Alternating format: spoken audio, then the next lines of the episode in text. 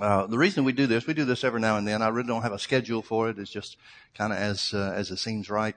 Um, I didn't know that I was going to do this until right at the end of prayer school, and um, then made an announcement in there. But uh, the reason that I do this is during the time that um, I was working with Brother Hagin, I heard him tell a story about uh, the fellow that he said was the best pastor he ever knew. And uh, I wasn't interested in pastoring in those days, but the story stuck with me. He said this. He said he wasn't a great preacher. He said he wasn't. Uh, he did, he had no ability to teach whatsoever. He had no uh, um, ministry gift of teaching. He said he was a so-so preacher. He was okay. Nothing, nothing outstanding. He said, but the thing that made him such a good pastor was he had an answer for people's questions when they came. And I, I remember thinking at the time that, um, uh, that that must be a really important thing. Well, after 27 years of pastoring, I realized that a lot of times you can give somebody all the information in the world, but if you can't give them the answer to their question, then that one question or the lack of the answer, the, the answer that they don't have, can be the very one thing that keeps them from receiving from God. So it's appropriate and, and, and seems good. It's uh, worked well for us in the past to, um, to take questions periodically and, and answer. Now, the reason that we do it like this, if you've been around here any length of time, you know that I'll pretty much stay as long as somebody wants to stay if they've got questions and they have things they want to ask and, and stuff like that. But basically, and again, this is over 27 years of, of pastoring here at the church, um, everybody's got the same questions. Nobody's got anything new. Or a variation of the same question. It may not be exactly the same, but it's going to be pretty similar. And for that reason, instead of giving everybody individual answers, thank you, sir. Instead of giving everybody individual answers to the, to the same question, it's better for the, the congregation, for the crowd to hear the answer. Because a lot of times the answer that we give to somebody else's question will have something that will tail into what somebody else's question is that they haven't asked. Some people are too embarrassed to ask questions. And so they just go through life letting the, the lack of information, the lack of knowledge keep them out of the things of God. So that's the reason we do this, and, and our intent is to uh, uh, to help people. Uh, we um, we're going to um, take care of the questions that we have on the area of healing first and foremost. If somebody asks me who the Antichrist is, I'm not going to deal with that tonight. I didn't say I didn't know, but we'll try to stick with the area of healing. And um, uh, if if you have questions, if you haven't, if you're still writing it out, or something comes to you and you want to want to add it in, that's fine. We're this is a real informal thing, so I'm not concerned about you know decorum or anything like that. My purpose here is to try to help people and and get them the answers that they need. Okay, question number one. It says, "I'm in faith, but I wonder why healing takes time to show up." Well, turn with me over to Ephesians chapter six. There's any number of scriptures we could use for this.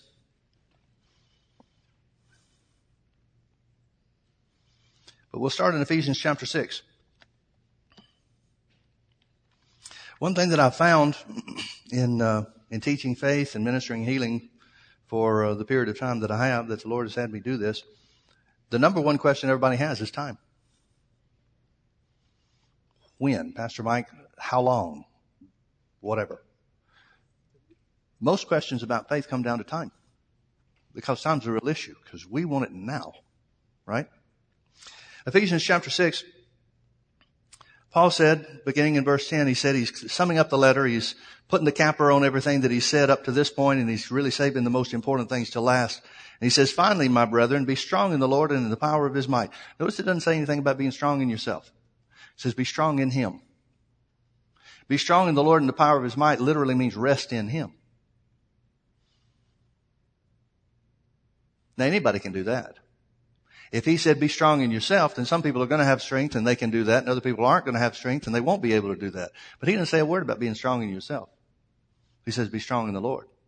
Now in our application, where healing is concerned, is be strong in the finished work of Jesus concerning healing.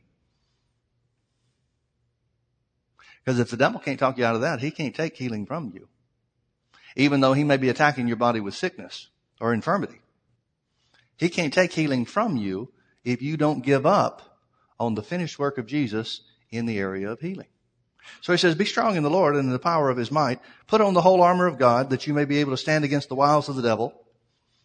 For we wrestle not against flesh and blood, but against principalities and against powers, against the rulers of the darkness of this world, against spiritual wickedness in high or heavenly places. Wherefore, because of this, take unto you the whole armor of God that you may be able to withstand in the evil day and having done all to stand, stand therefore. Now why didn't he say, put on the armor of God and everything will work out overnight? Why did he say putting on the armor of God, being strong in the Lord and putting on the armor of God was a necessary ingredient to keep the devil from having success? Standing against the wiles of the devil, that means to keep the devil from having success. So if we're talking about sickness and disease, we're talking about to keep the devil from having success in putting sickness or keeping sickness or disease in your body. How do you keep him from having success where sickness and disease is concerned in your body? Put on the armor of God. That's how you are strong in the Lord. Now the armor of God, if you go through the different pieces of the armor, every bit of it has to do with what you think and the recognition that you have of what Jesus has already done. That's what every bit of it is. Every bit of that, those pieces of the armor are you accepting to be the reality what Jesus has already done. Having your loins girded about with truth. Well, what's truth? Jesus said the word of God is truth. In other words, make the foundation of everything else the word. Not what the doctor says, not what the devil says, not what your feelings tell you, but the word of God. Now, if you're not doing that, you're not being strong in the Lord. If you're not doing that, if you're not taking the word as the final authority, then that means you're not being strong in the Lord and in the power of his might because you're not taking that piece of the armor. Now here's where a lot of people have problems is because they'll go back and forth. They're double-minded. They'll say, yes, I believe God. They'll get in the service and get all charged up and the atmosphere of the Holy Ghost is here. And they'll say, yeah, I believe God's word is true concerning healing. And then tomorrow they wake up and their body still hurts. And so then, then they think, well, man, I want it to be true. Is it really true? Well, that's not having your loins girded about with truth. Having your loins girded about with truth literally means to accept the word of God as the final authority on the subject. So when you wake up tomorrow morning and your body doesn't feel any better, you say that doesn't matter because God's word hadn't changed. That's what it means to be strong in the Lord and the power of His might. So the first part is be strong, is uh, loins girded about with truth. Second thing is having on the breastplate of righteousness. How many Christians do you know that are waiting to be righteous when they get to heaven? 95 plus percent maybe? They've got the idea that righteousness will be imparted to them when they get to heaven and they lose their flesh. Folks, you will never be any more righteous in heaven than you are right now. Now that's bad news to some people because they don't understand what I'm saying. They hear that and they'll think that that means they're not going to be righteous in heaven. The reality is you've already been made the righteousness of God in Christ Jesus. Now. Even if you're stumbling over your flesh a hundred times a day, you are still the righteousness of God in Christ Jesus. Yeah, but Pastor Mike, I'm just making such a mess of my life and I can't seem to do anything right and I can't, I don't have the power to overcome temptation in my flesh. That doesn't change the fact that you've been made righteous by Jesus. Yeah, but if I've been made righteous by Jesus, shouldn't I be living better? Yeah, you should. But the more you focus on the fact that you have been made righteous, the more strength, spiritual strength you'll become aware of so that you can live better. See, if you're waiting to, to live better so that that's proof of your righteousness, it's never going to change. But instead, if you'll put on the armor that says you've already been made righteous, which is the breastplate, the breastplate's the biggest piece of the armor there is. It's your defense against the devil because you know as well as I do that every time you mess up, every time you slip, every time you stumble, the devil's right there telling you how worthless you are. Well, guess what? The Bible says even when you slip and stumble and fall, you're not worthless. The Bible says you're still righteous. Now that's hard for our mind to accept. So what does that mean? That means we're going to have to choose between what we think or what the natural inclination to think is or the truth of the word. But we've already girded ourselves about with the loins, uh, girded our loins with truth. So that shouldn't be an issue. Anytime we find something in this natural life, whether it's our own thinking or circumstance that contradicts the word, we have to choose, are we going to accept our feelings? Are we going to accept our thinking? Are we going to accept the circumstance? Or are we going to accept the word of God to be true? If you're going to be strong in the Lord and the power of His might, the word's always true. Period. Yeah, but what about? There are no yeah, but what abouts. Because if you're going to be strong in the Lord and in the power of His might, if you're going to rest in Him and in His finished work, that means the Bible is true. No matter how you feel. No matter what thought comes to your mind. If a contradicting thought comes to your mind, a thought that you're worthless, oh, I'm so unrighteous, I'm so unworthy, blah, blah, blah. If those thoughts come, you have to answer those with the word. Say, well, okay, that may be true that I'm feeling that way, but the word of God says I've been made the righteousness of God in Christ Jesus. Both can't be true. Both can't be reality. Which one's real? God's word is always real. So even though I feel worthless, even though I feel unworthy, I am the righteousness of God in Christ Jesus. Now, if you'll do that in the face of your failures, that'll give you strength to not fail next time. That's how you overcome. You'll never rise above the level of your confession. So if you confess that you're righteous and therefore you're strong in the Lord, you'll be strong in the Lord when the temptation comes around, or at least stronger. Well, yeah, but Pastor Mike, what if I stumble next time? Do the same thing and gain additional strength. Sooner or later, you won't fall. Thank God he's patient while we learn. Wouldn't that be too bad if God says, okay, two times and then you're out? We'd all be out. Next one is verse 15, and your feet shod with the preparation of the gospel of peace. The gospel of peace means there is no conflict between you and God, no matter what you do or what your situation is. The Bible says Jesus made peace between us and God. He broke down the middle wall of partition. In other words, that which separated us from God and made us, on one side of the wall was the enemies of God, on the other side was God. Jesus broke down that middle wall of partition. Now we're on God's side. And nothing you can do, nothing that attacks you, no circumstance that comes up in your life can stop that from being the reality. You and God are working together. That means you have the gospel of peace. Everywhere you go, every place you put the, put the sole of your foot, every place you walk by faith, you are in peace with God. You're in His favor. He's on your side. Yeah, but I don't feel like it, Pastor Mike. I feel like He's a million miles away. Well, here's another contradicting statement where the Word says He'll never leave you nor forsake you. He never said you wouldn't feel like He forsook you. He just said He'll never leave. So even if you feel like he's a million miles away, he said he's always there. So what's true? Your feelings are the word. First thing we did, we put that belt of truth on. That means the word's true no matter what. And folks, that's the only way you can be strong in the Lord. Next thing it says, verse 16, above all, that doesn't mean more importantly than all, it means overall. On top of all. Taking the shield of faith wherewith you shall be able to quench all the fiery darts of the wicked. Faith begins where the will of God is known. That means when we hear the word of God. Uh, so then faith comes by hearing and hearing by the word. When you find out what the Bible says belongs to you, that shield of faith will protect you no matter what. But what if it feels like those darts are punching through? Well, which is true? The way we feel or the word of God? It always comes down to the same thing, folks.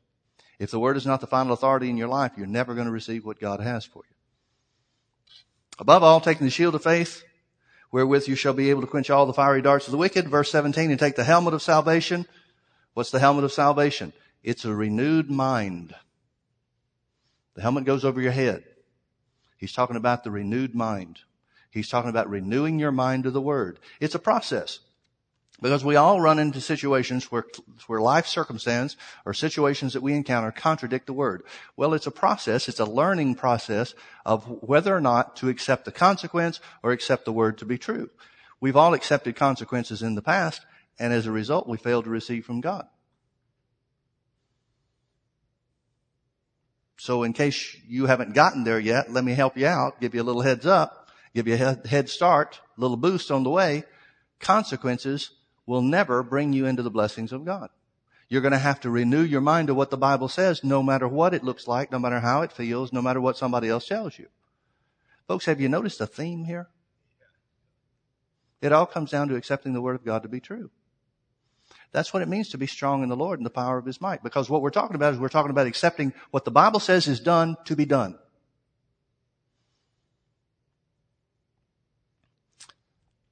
Taking the shield of faith and the helmet of salvation and the sword of the Spirit. Now here's the only offensive weapon, and that is the sword of the Spirit, which is the Word of God.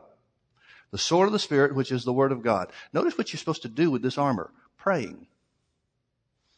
Praying always with all prayer and supplication in the Spirit. In other words, this is spiritual protection as well as a spiritual weapon.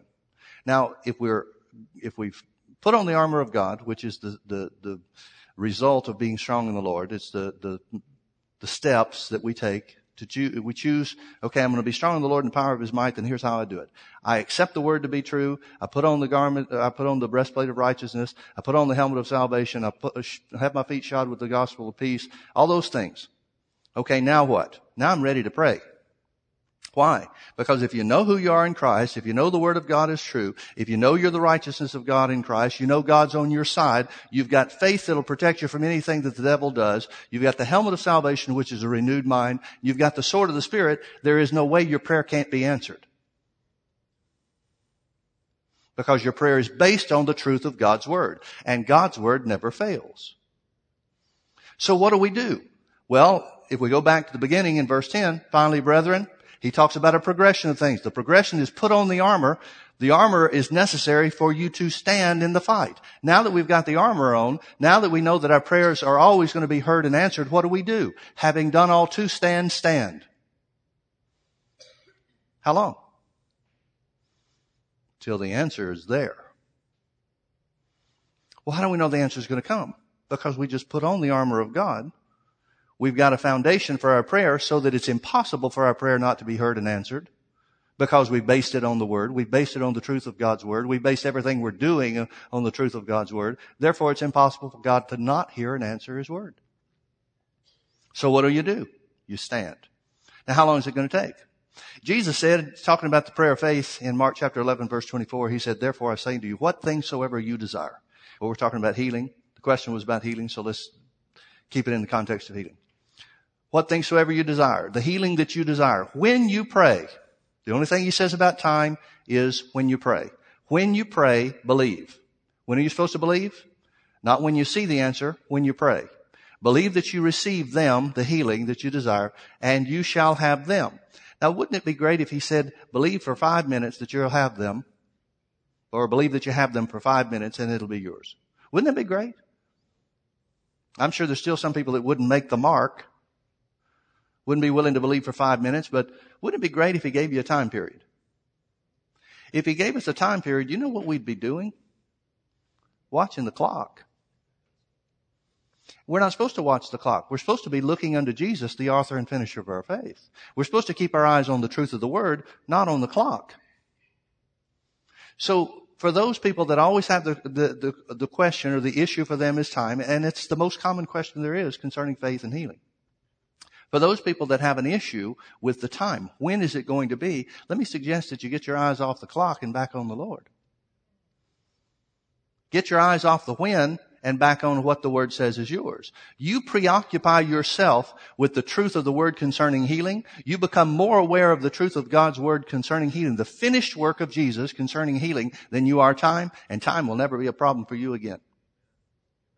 Because whether it's short or whether it's long, doesn't matter. The truth of God's word will always get you through. And folks, that's the issue. The truth of God's word is always the issue. My question for people that are, are questioning time, I'm in faith, but when's it going to happen? Well, how do you know you're in faith? If you're looking at the clock, if you're looking at the time period, how do you know you're in faith? The Bible says faith is the evidence of things not seen. Anytime somebody starts talking about time, they're talking about things they can see. So if I start looking at this saying, okay, Lord, when? When is this going to work? I've just shifted my eyes off of the truth of the word onto circumstance. And I'm using circumstance to judge where I am. The Bible says it's mine because the word says so. The Bible says it's mine because Jesus took our infirmities and bore our sicknesses and with his stripes I'm healed. I'm not going to be more healed when, when the healing shows up in my body than I am when I pray. The word doesn't change when somebody's physical condition amends. The word's the same. But anytime it's the issue of time, it's the devil trying to distract you and get your eyes off the truth of the word that says it's already yours and over onto, yeah, but when it's, when's it going to be any better? Because if he can trap you in circumstance, then he can keep you out of faith. So let me make a suggestion to those of you where time is the issue. If you had it now, meaning if you could see the result now, what would you do? Oh, Pastor Mike, I'd be so happy. Well, get happy because it's yours now. That's what faith does.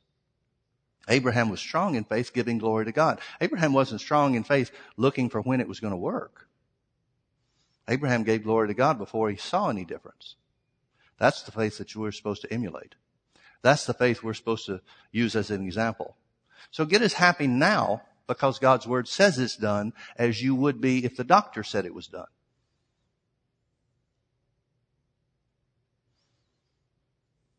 Hello?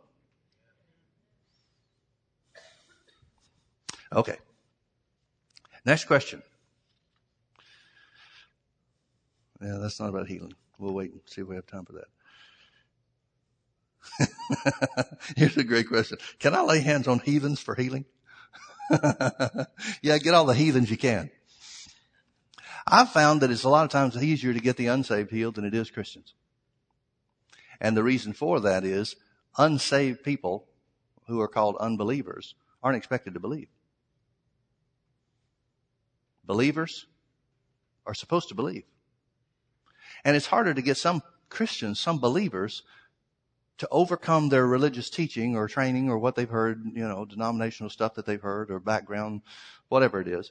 A lot of times it's harder to dig that up and get somebody over in faith than it is to just simply say to somebody that's unsaved, hey, you know, the Bible says that Jesus told us in the Bible that we're supposed to go out and lay hands on the sick, and when we lay hands on the sick, they get well. You mind if I lay hands on you? Well, what are they doing? If they say yes, they're accepting what you just said about Jesus and healing. And they don't even know they're operating in faith. And, and it may be at such a low level of faith, you may not be able to even define it as faith, but they've at least given their assent for you to act on the word on their behalf. So in some of those cases, you can get them saved on your faith. Well, how do I know if I'm really in faith about that, Pastor Mike? Well, if you're laying hands on them because the Bible says so, that's faith. Anytime there's obedience to God's word, that's faith in action. So get all the unsaved people you can and lay hands on them. And watch and see what God does. God has no problem proving himself to people that don't know him. He has a harder time proving himself to his children. Because any, anybody that's a child of God that's looking for proof means they don't believe. It means they're starting off saying, well, I don't really believe in you, Father, so prove something. God's not in the proof business where there's children or his family is concerned. Brother Hagin used to say that God did not put gifts of healings and um, uh, working of miracles in the church for the body of Christ to heal herself with. We're supposed to get healed on our own faith. Well, where do we develop that faith? Romans 10 17. So then faith comes by hearing and hearing by the word. Every believer is supposed to be developing themselves in faith as they grow in the knowledge of the word. But that's not true where the unsaved are concerned. The unsaved aren't supposed to be reading the Bible. You know what I mean by that. It's okay if they do. But you know what I mean by that. God doesn't expect unsaved people to read the Bible. If unsaved people read the Bible, their reasons for that must be because they have some kind of faith or expectation where the Bible is concerned. Well, if that were the case, they wouldn't be unsaved. So can I lay hands on the unsaved and get them healed? Absolutely. Listen, the workplace is the best place to get people, uh, get people healed. Absolutely the best place to get people healed because you don't have to preach a message. You just have to just very simply say, look, the Bible says that Christians can lay hands on the sick and they'll get well. Can I lay hands on you? Well, who's going to say no to that? No, I don't want any part of your Christianity. Okay. Just trying to help. Go lay hands on somebody else and watch the person that rejected you see them get well. See them recover supernaturally. They may change their mind. Dealing with the unsaved is the easiest things in the world. We've even seen a lot of success with praying for people uh, in church that are not saved when it comes to healing. Because I can carry somebody that I know is not saved a lot better than I can carry somebody that's supposed to be using their own faith. God expects more of his children than he does the world. Okay. Uh, let's see. That was not about healing either. Let's see. Is it a daily thing to declare that you are healed when you are standing in faith? Because James 5:15 makes it sound like an issue that is resolved on the spot and the healing will come as long as you have faith for it. Um, well, turn with me over to James chapter 5. Let's see, what's the best way to, to approach this? Um, James chapter 5, it says, Is any sick among you? Verse 14, Is any sick among you? The implication is there shouldn't be. let them call for the elders of the church and let them, the el- by the way, the elders of the church is the equivalent of the modern day church staff, ministry staff. That's all elders mean. There's no special designation or anything like that. It would be like an assistant pastor. It'd be like youth pastors, children's pastors, that kind of stuff. It's just ministry staff of a church. That's all. So he said, let the elders, let him call for the elders of the church and let them, the elders, pray over him, the sick, anointing him with oil in the name of the Lord. Now, we've talked about this before. Paul never said a word about anointing with oil because it's not a part of any other Gentile culture. James is the only one that mentions it because the Jews had that as a part of their culture and their history. They understood something about anointing with oil. The anointing with oil was a, a, a process. It was used do, throughout uh, Jewish history as a means of separating whatever you're putting the oil on, whatever you're anointing with oil, under the work and the service of God. So it's literally saying what Paul told the Corinthians, that their bodies had been purchased by God. Both their bodies and their spirits had been purchased by Jesus. So Paul said the same thing. He said the same truth to the Gentiles, but not through the anointing of the oil. It, it, it's not a part of the Gentile culture. Why would he tell them to do something when the anointing with oil is not the healing agent anyway? James, however, did because of the culture of the Jews and the history of the Jews. So he said, let them, the elders, pray over the sick, anointing with oil in the name of the Lord. And notice what does the work. And the prayer of faith shall save the sick.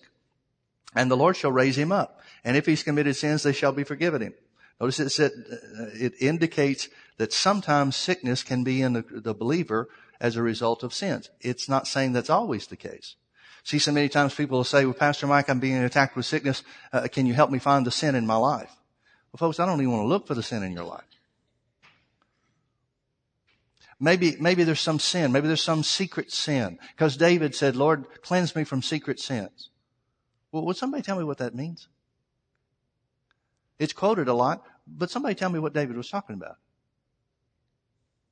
What's a secret sin? I've never had a secret sin. I've always been there when I sinned. And I always knew that I was sinning.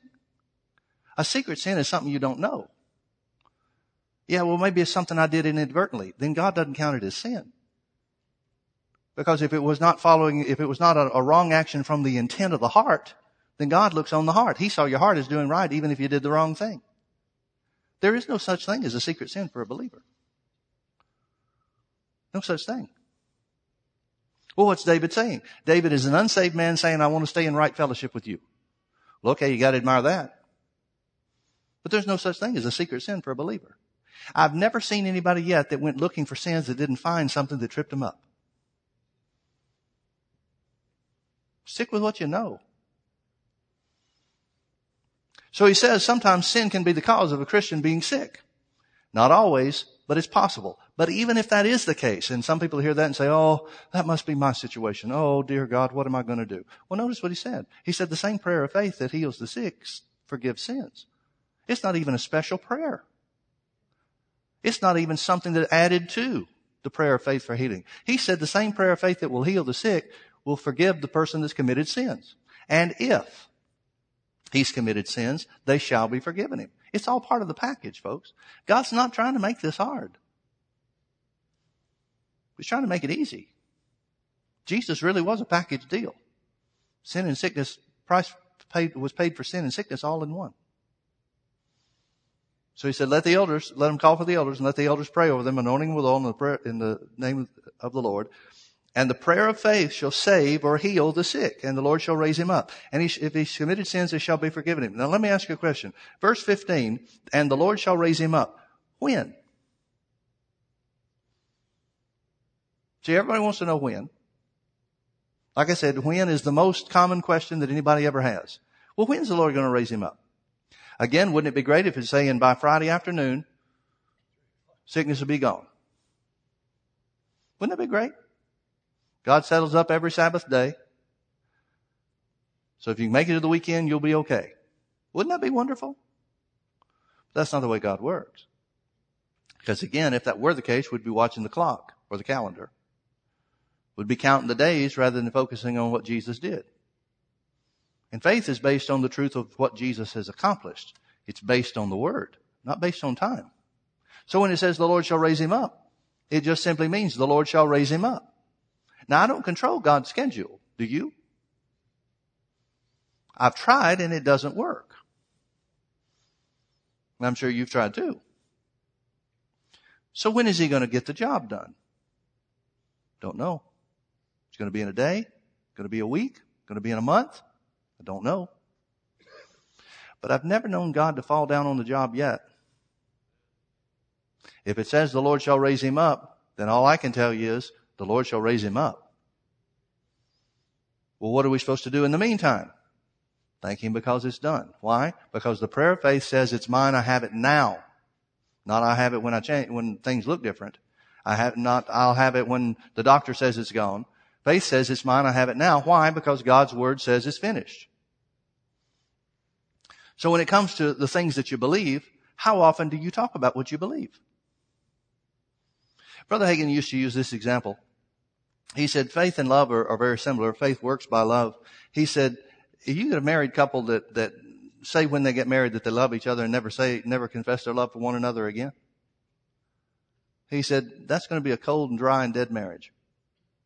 He said, but the more they confess their love for one another, the more that love grows. The more conscious they are of their relationship and the benefits thereof. He said, faith works that way too. He said, it's not a matter of being required to speak your confession or say what you believe so many times a day. But if you believe something and it's real to you, wouldn't you want to say it? I mean, if you really believe that Jesus took your infirmities and bore your sickness, wouldn't you want to thank God many times a day for it? See, that's when faith becomes real. When it's not a matter of, okay, I've got to try to make this work, so I, let's see, what am I supposed to say? I confess that Jesus bore my infirmities and took my sickness, and with his stripes I was healed. That's not the kind of faith that works. The kind of faith that works is, oh, Father, thank you so much that Jesus did the work. That according to the word of God, he took my infirmities and bore my sicknesses, and with his stripes I am healed. It's so good to be healed, Father. And I'm saying that by faith because I believe your word's more true than the circumstance in my body. That's the kind of faith that works. That's the kind of faith that's real. That's the kind of faith that's alive. Well, the things that I thank God for from my heart, I thank Him a thousand times a day. Remember when you, you parents, remember when you first had your kids? How many times you thank God for those babies? Constantly. Oh, Father, thank you for these kids. Thank you for this baby. Good night's sleep would be helpful, but thank you for this baby. Right? No matter whatever else is going on, no matter what downside there is, you're thanking God for it constantly. Why? Because it's real to you. If faith for healing is real to you, you'll thank God for healing. If the word is real to you in the area of healing, you won't have to think about making a confession.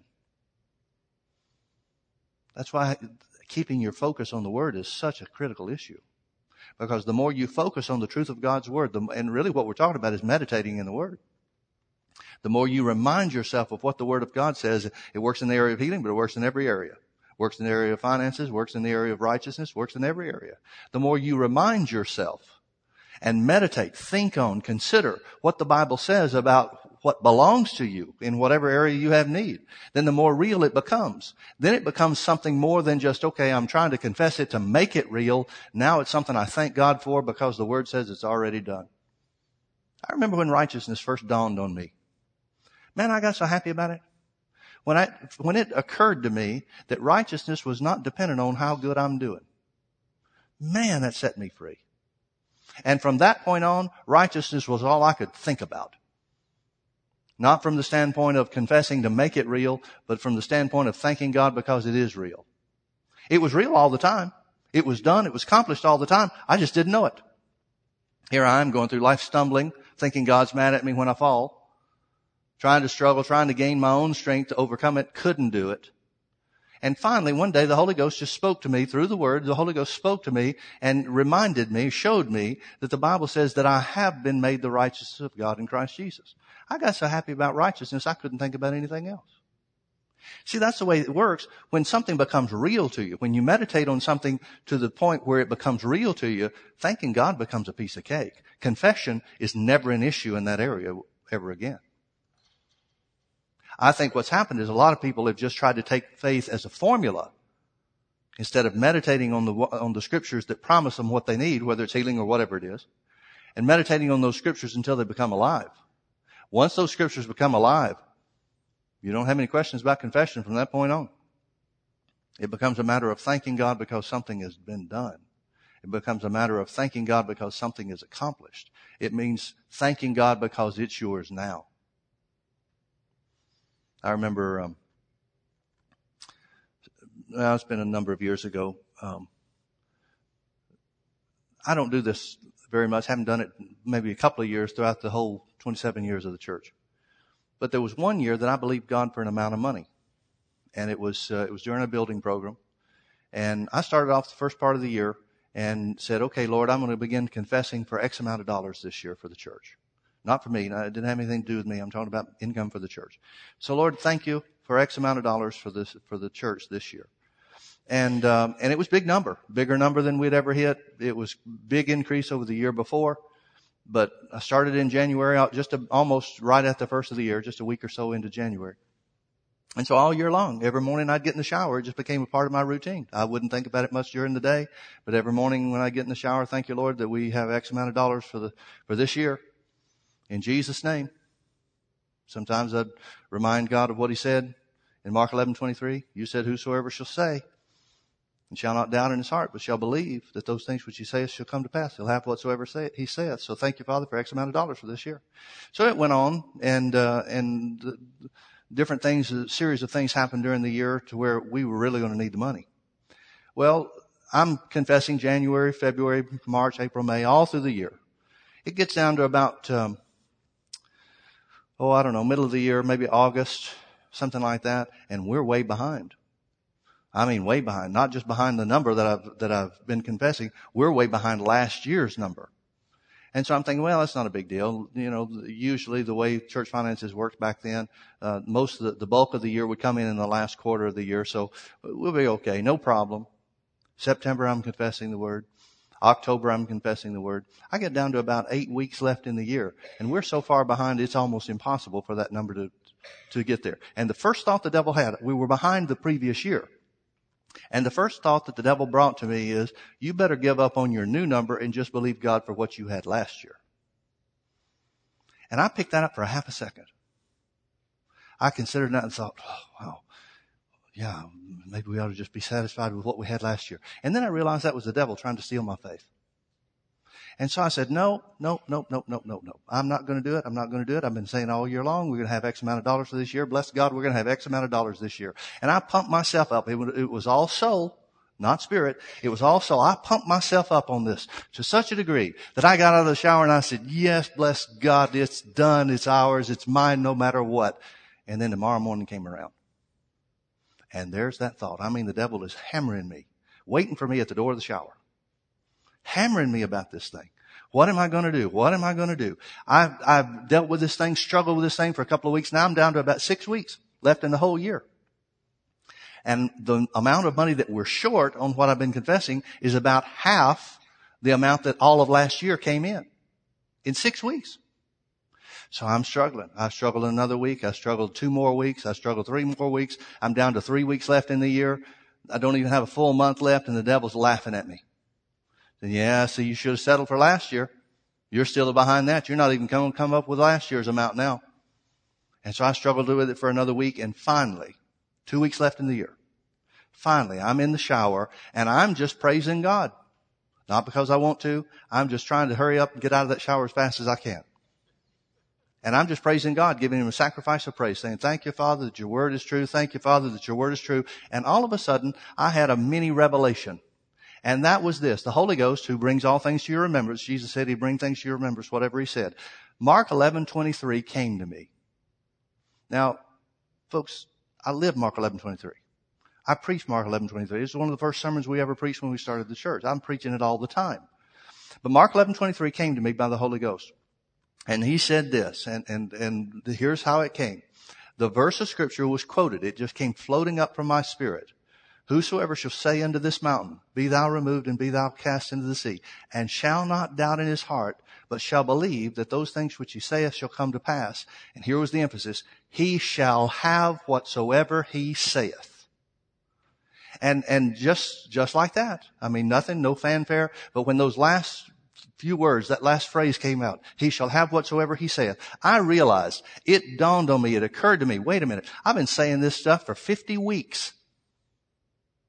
Father, it's impossible for this not to work.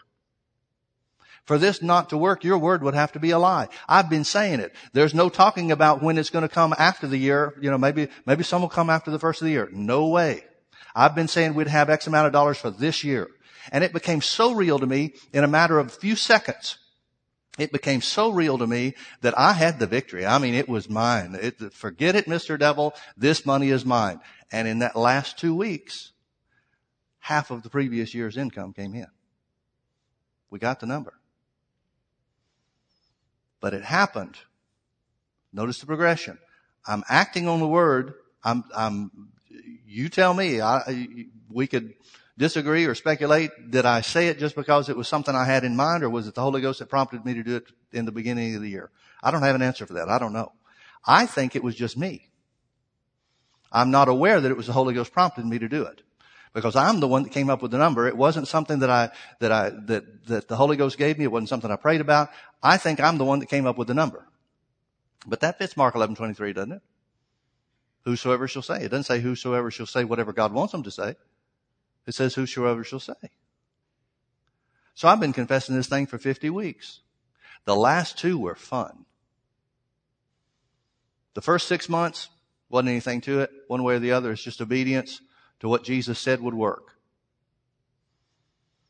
The next five months, not so fun.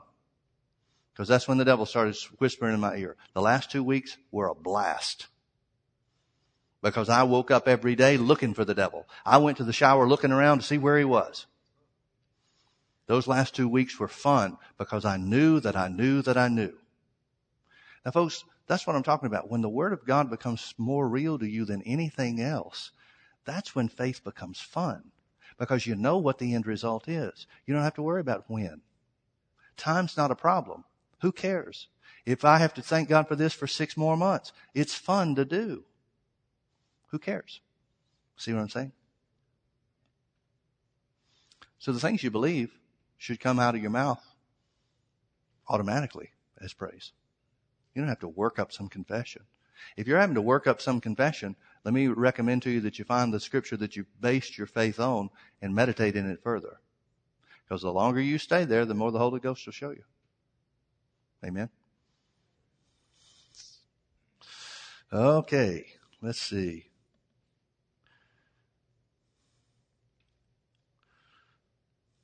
Okay, here's two questions. We've got two questions left.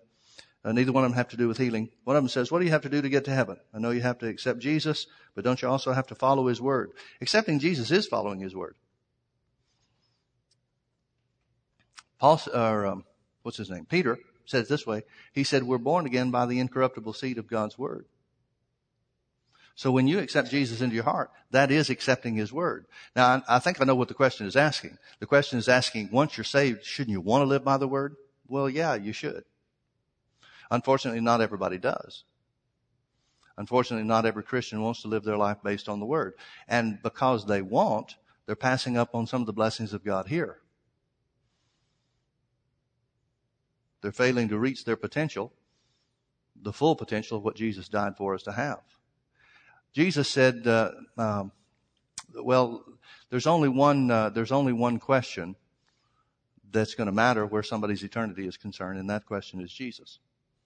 Jesus said that he's the one that came to, he didn't come to bring peace, he came to bring a sword. Well, what does that mean? That means Jesus is the dividing line between heaven and hell. Anybody that accepts Jesus and the work that he did on the cross, uh, for their sins, their, as his, as their personal savior, that gets them in. Even if they live a lousy, terrible, ungodly life afterwards. Now, I'm not the one to judge whether or not somebody really made Jesus the Lord of their lives. I know some people will say, well, if you really got saved, you're not going to live an ungodly life. Okay.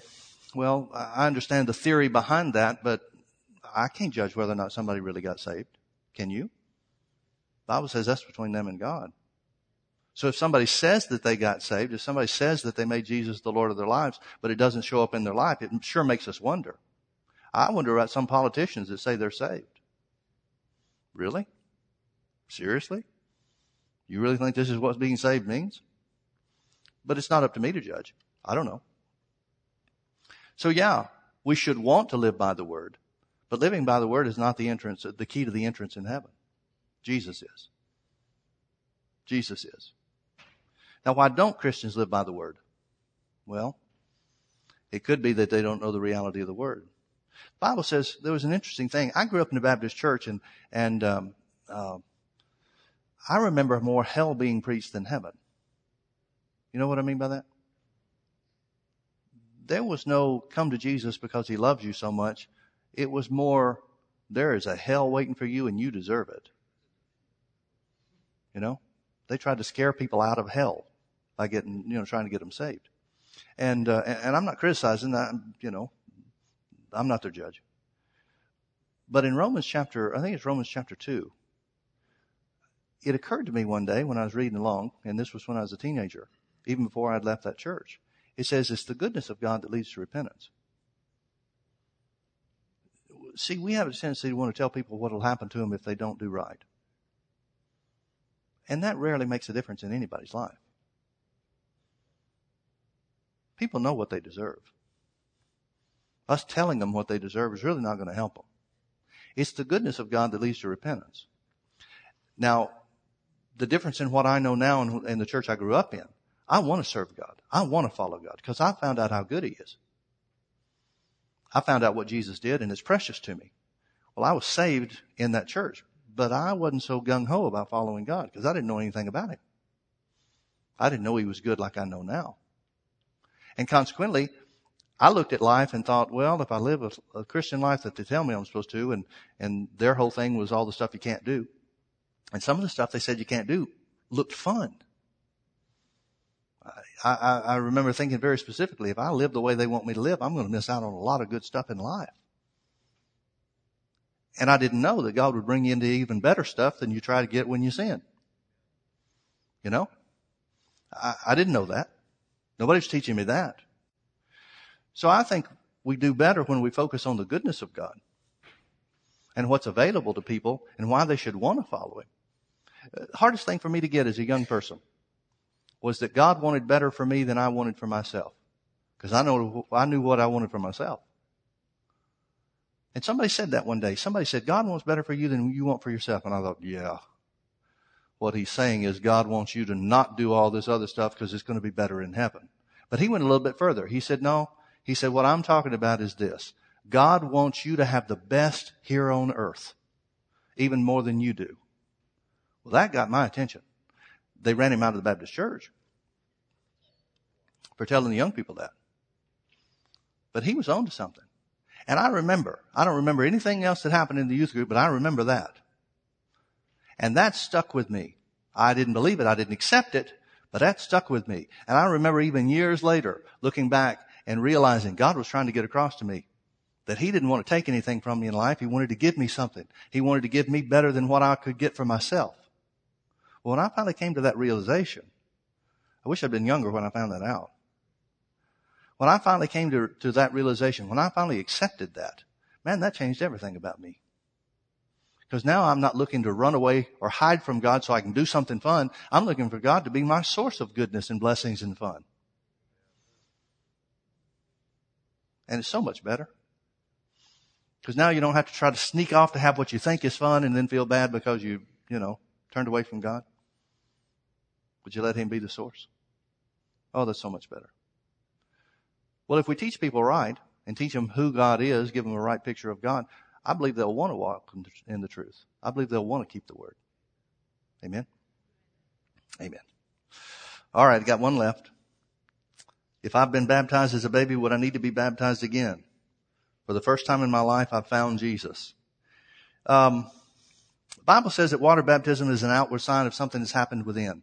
If somebody got uh, was baptized and, and, churches do all kinds of things different. There's confirmations where they're you know kids are sprinkled and and and different things like that. Some some churches teach that water baptism is um, the proof that you're saved and and so forth. And and folks water doesn't have anything to do with salvation if water has was the key to salvation all you'd have to do is go swimming and everybody'd be saved it doesn't have anything to do with it Water is just an outward sign of something that has happened on the inside. If nothing happened on the inside, then it's not a sign of anything. Now, the, the picture of baptism that the Bible paints, and again, denominations do this differently. Presbyterians sprinkle because that's supposed to be a sign of the Holy Ghost that came down on Jesus. Baptists dunk because it's a sign of the old man going into the grave, being buried with Jesus, and the new man coming out of the water. Well, that's, that's a, a more accurate picture of what, what baptism was supposed to depict. Nothing wrong with sprinkling. Again, it's an outward sign of something that's happened on the inside. So really what happened in a person's heart is what matters. So, um, and another thing about water baptism, Paul didn't make a big deal about what baptism with the Gentiles. Well, why? Is baptism not a big deal? Well, I think it is a big deal. And here's the reason I think it's a big deal, because Jesus said, if you confess me before men, in other words, if you, if you're not ashamed of me in public, I won't be ashamed of you in heaven. So that's a big deal for me. But Paul spoke, wrote to the churches, and he says, I didn't baptize hardly any of you. And then he makes mention of the few people that he did baptize. Well, it seems like Paul getting half the city turning out to hear him preach and getting saved and stuff like that. It seems like Paul would have had some real big baptism services. But apparently not. Apparently not. Because water baptism does not signify, or well, it signifies, water baptism is not the determining element of salvation, but rather the decision that you make in your heart to accept Jesus as the Lord of your life. Now, if it was me, and I, all I can tell you is if it was me, if I had been baptized as a child and it didn't mean anything because I wasn't saved, I'd get baptized when I got saved. But that's just me. If somebody says, well, I got baptized as a child and now I'm saved and I don't feel like I need to do it again, I'm not going to argue with anybody about that. It's between them and God. The, the biggest thing is the Bible talks about baptism in a number of different ways. Being baptized into Christ is the issue. You do that when you ask Jesus to come into your heart. You do that when you get saved. Being saved is being baptized into Christ. Water baptism is just an outward sign. It's just a, it's the same thing as communion. It shows, it symbolizes something that's already taken place. That's all it is. So I don't really know how to answer some, somebody's question beyond that. I'm not going to be the one to tell you you have to because I don't have spiritual authority for it, scriptural authority for it. But I can certainly see how somebody might want to, and if that was the case, then I would encourage them if that's the way they were leaning. But water baptism doesn't, doesn't make the difference in somebody's salvation. Because if somebody hasn't been saved, then water baptism doesn't save them. Amen? Okay, well that's all the questions we got. So let's pray. Father, we thank you for your word. We thank you, Father, for the precious Holy Ghost who teaches us and instructs us. I thank you, Lord, that your word is always true.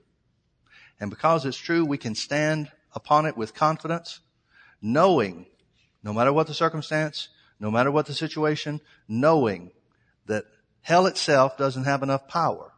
The devil himself doesn't have enough power to keep the word from being a reality in our lives. Therefore, we declare that the word is true for us. Jesus took our infirmities and bore our sicknesses, and with his stripes we're healed. Father, it's so good to be healed. Thank you so much that Jesus paid the price. Amen. Amen.